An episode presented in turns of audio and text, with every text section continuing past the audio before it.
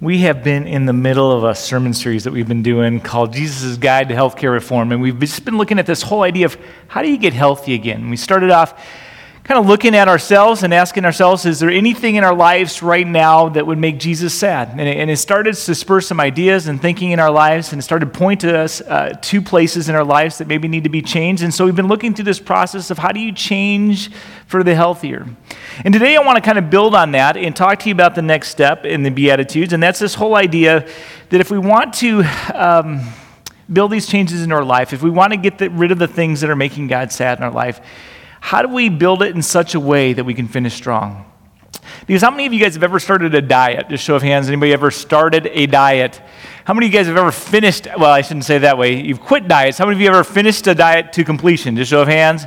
Wait, there's fewer. Like, there's none. That's crazy. So, we're great starters at a lot of things. And we're especially great starters at things that are hard overcoming bad habits, getting rid of certain things that we're doing in our life, the things that make God sad, the things that are hard to just root out of our lives. We are awesome starters. Every New Year's, we in fact will put one of these things on our New Year's resolution. This is the year I'm finally going to quit blank.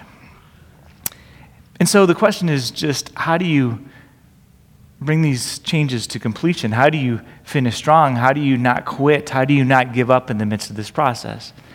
I've talked to a lot of people last, over, last several weeks that have they said, Pastor, we, we've made some commitments to things that we're going to change in our life. And we've seen, we've gotten to be, receive some hope that, that there's a way through this, that it's possible that we can get to the other side, but it's just hard. And, and so, how do you finish? Is the question that they keep asking. Is it possible? And of course, the answer is absolutely. And it's interesting as you take a look at this, because I think God today uh, gives us some hope to overcome and so the question again is how? How do you sustain any kind of change that you make in your life, that you're working on in your life? And the answer comes to us in this form. I think what Scripture encourages is to develop habits, healthy habits that sustain us. And so now we're again back to looking at developing things in our life and how do we not quit? How do we develop these healthy habits in our life so that we have this healthy outlook moving forward? And, and I say this is important because faith is an action step. I shared the story with you countless times about the elder that came to my house. It was my housewarming at my first church, and I had picked up a bunch of chairs and a, and a table right off the side of the road, and I put a tablecloth over it just because I wanted there to be furniture in my house, you know, when people came over. And I made it look really nice and put the chairs really close so that nobody would possibly sit on it. And this guy was like six five, and he came and he took a chair out and he sat on it, and it went bam. And I said the rest of the time he knew me, and he'd been over to my house a whole bunch of times he was always a little leery sitting down in my chairs. So, it's one thing for me to say, I believe that this chair will hold me up. But until I sit on it, it's just words. Until you put your faith into action, it's just words, it's intellect, it's, it's knowledge, but it's not trust. Now, just like the elder, how many of you in life have had something happen to you that has let you down? Everybody, right? So it's hard to trust in our world today, isn't it? Sometimes it's hard to trust the words, even of people in our family, our neighbors, people that we work with. It's hard to trust the motives or intentions, sometimes of the government or even our bosses. It's hard for us to trust. And the crazy thing about God is, He says, I want to start there. I want you to trust me because that's where my promises are. And that's where my power is. That's where peace comes from, all those different things. And if faith, after all, is an action word, then what are these healthy habits that we can implement into our life that will sustain us going forward? Scripture actually gives us some words on this. And, and I'm, gonna, I'm just going to, there's a line in Hebrews that, that was just read. It says, Today, if you hear his voice, do not harden your hearts. Because I think that's our tendency. When anything sounds hard or we've heard it before, we tend to harden our hearts and we tend to dispel things. And yet, God gives us three things, three ha- habits, healthy habits, if you will, that if we implement them into our lives, we can find strength to keep on going. And that's what he's talking about. And so, one of the first things he gives us is this He says it's important for us to set aside a daily time with him to get real and honest. And scripture says to meditate on his word day and night, right? To, to, to, take time out. Why is it so important for us to get real and honest? Because most of the time we don't want to, or we're too busy to, or we just it's too much effort to, or we'll have to look at and we'll feel bad, so we just kind of avoid things. I shared with you last week that one of my buddies is going through a divorce or in, in, the process of just really struggling. And I said the reason so much of this is happening is because neither one has gotten honest with the other person about what's going on. They're not even willing to get honest to save their marriage. This week he finally did. So we'll see what happens. Finally, somebody was honest. And it started a dialogue, and that can only be good. You can't solve anything until you put it on the table, until you get honest and real about what is in life. It's so important that we find in these times. So, Scripture talks about a daily reflection and evaluation. It's kind of like looking at gauges in your life or like gauges in your car, right? Where you ask the honest and honestly assess, you know, how am I doing with my anger today? How am I doing with my lust? How am I doing with my thought life, with my gossip, with my schedule? And you get an accurate view, right? If you look at these gauges in your life about what is. But just like in the car, they're only valuable if you take time to notice them. If you don't notice the speedometer in your car, that's one of your gauges, right? Is it easier to get a ticket? Yeah, yeah. Not that I know what that's like. I just saying, you know, it's easier to get a ticket. My buddy growing up, he had a car that barely worked. Sometimes we'd have to, to spray stuff into the, I don't, even, I don't know cars, but somewhere into the gas thing so that it would start when we turned the ignition. His speedometer didn't work, so we were kind of always guessing how things were going. Um, it's amazing that we're alive today, but, you know, cool car to grow up with. Um, they're only valuable, again, if you look. So setting aside time every day to evaluate and reflect on your day gives you the time. Paul encourages us this, this aspect in Galatians 6. He says, each one of us should test our own actions. Each one of us should set aside a time daily, right, to reflect, to confess our failures, and even to thank God for the areas that He's come through where we've seen victories in our life. And I stand before you and I assure this stuff, even though it's stuff that you know, right? Or stuff that makes sense, because I have this deep sense of conviction that one of the gaping holes in the lives of most modern Christians today is this inability to experience solitude any time of quiet. I want you to think about your last 24 hours. How much time did you spend alone and in quiet? Without your iPhone, without a computer, without a television? It's hard to just spend time in quiet.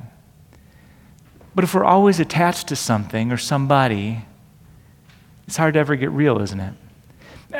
I won't ask you to raise your hand, but how many of us spend hours on time wasters? You know, there's all sorts of games on apps that you can get, the, the, the Candy Crush and, and you name it, that we can spend hours and hours and hours. It used to be Tetris, right? And we waste so much time. Why do we do that? So that we can stop thinking for a while. So we don't have to engage. So we can fill the remaining time in our day so that we don't have to actually look at anything. We have this inability or this unwillingness to spend time. And so we just don't do this very well. But this is what's happened.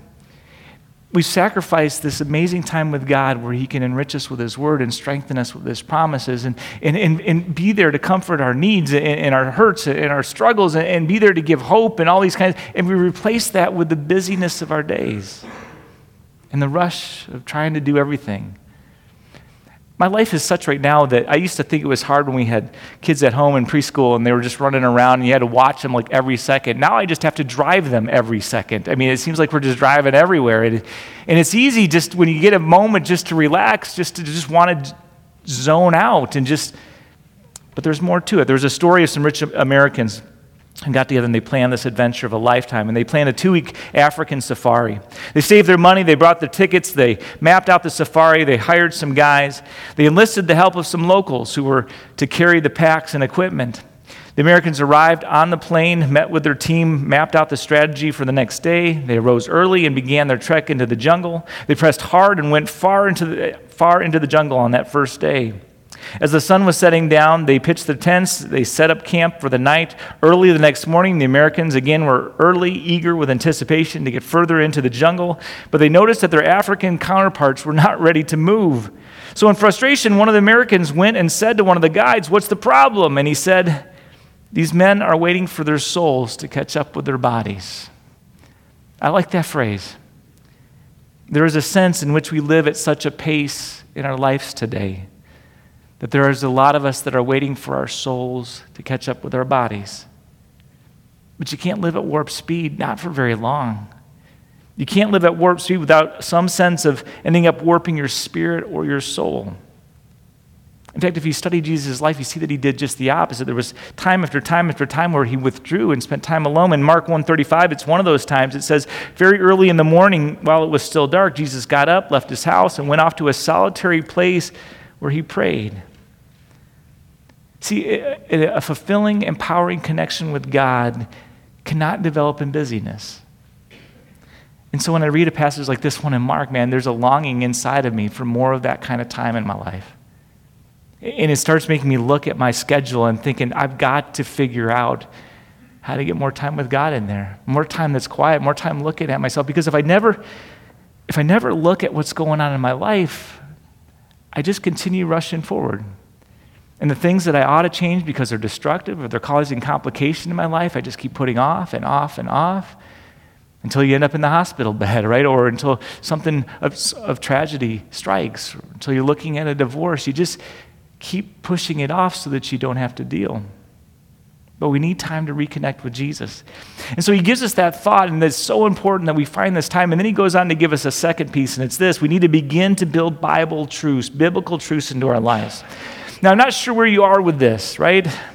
But it's my experience and my conviction that the Bible is no ordinary book. It's not only truthful and accurate, but it is powerful and supernatural to produce change in your life.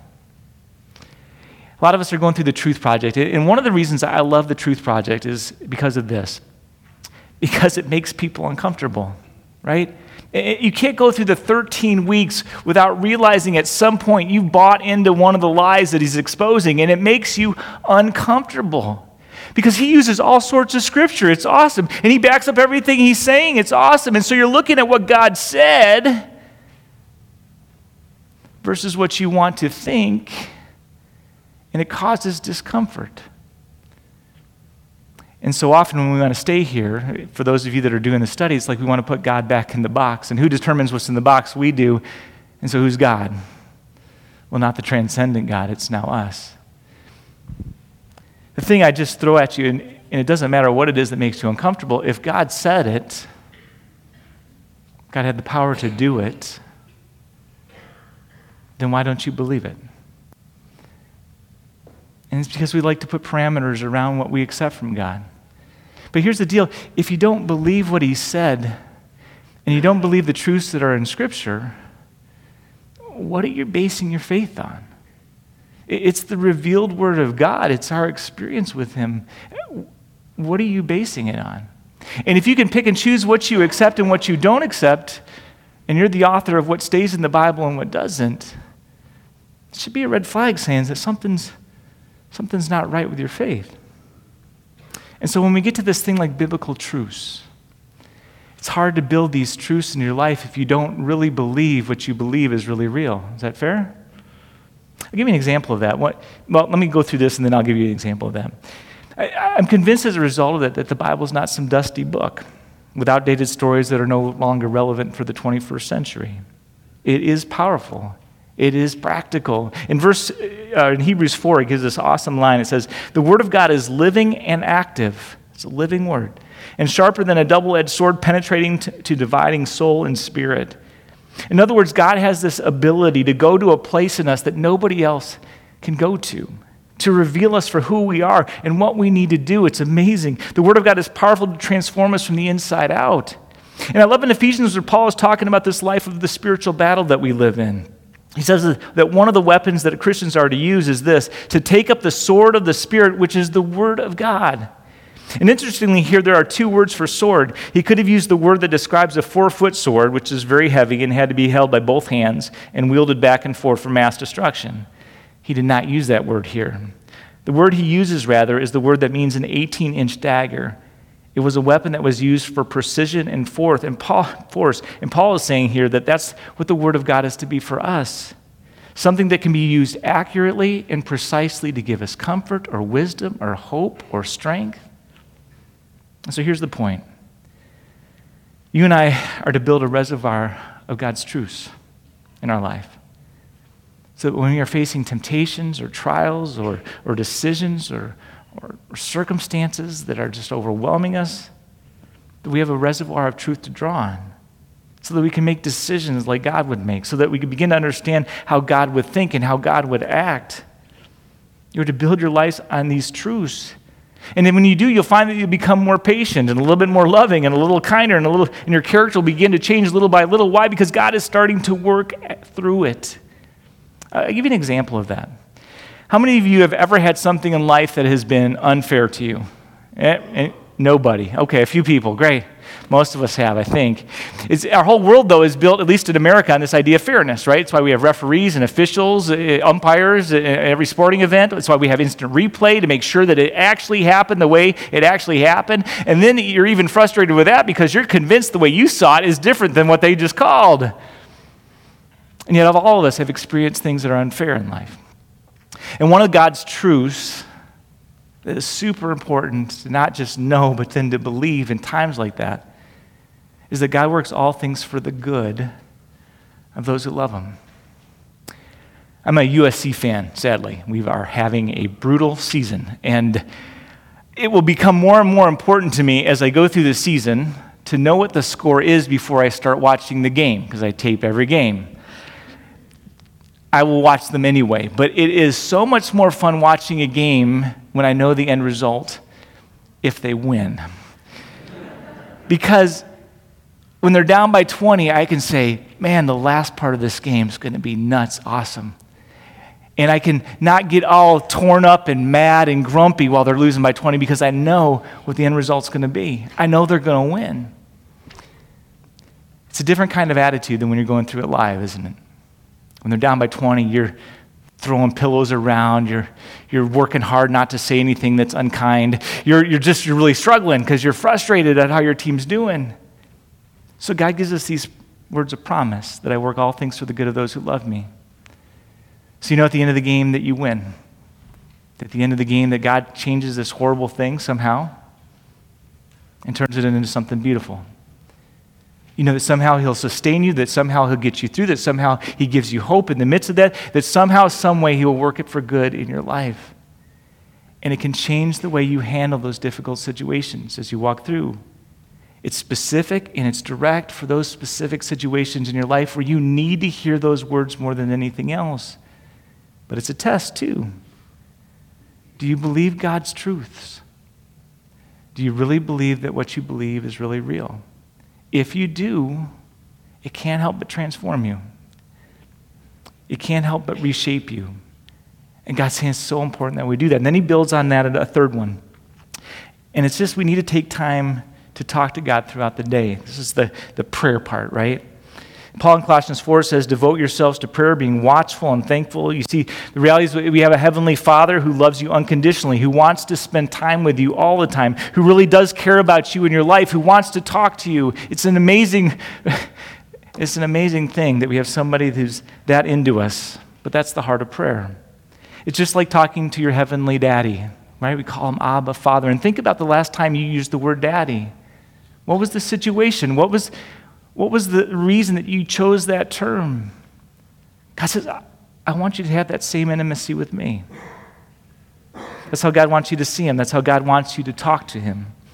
You don't have to use any special words. You don't have to be in any special place. You don't even have to have your eyes open. Unless you're driving, then I really encourage you that you keep your eyes open. But you just can talk to God and you can be yourself. He wants that kind of intimacy. I, I heard a story one time of a college student uh, who was asked to, to do the prayer opening the worship at a little tiny church, a little traditional church. It had a little traditional service, but they really thought a lot of this kid and they wanted him to open it in prayer. And so, in this very quiet, solemn moment with a lot of older people in the room, this guy got up and he started the prayer Dear Daddy. You could hear the gas in the room. The pacemakers were going into overdrive because the church, you know, this church at least, you just didn't address God like that. Now, obviously, you can look back at that and say maybe his timing wasn't great, right? But his theology was right on. We can come to God just like that. We can come to God like we could our own dad. We can talk to him in a normal, everyday conversation because he is just that. He's our Father.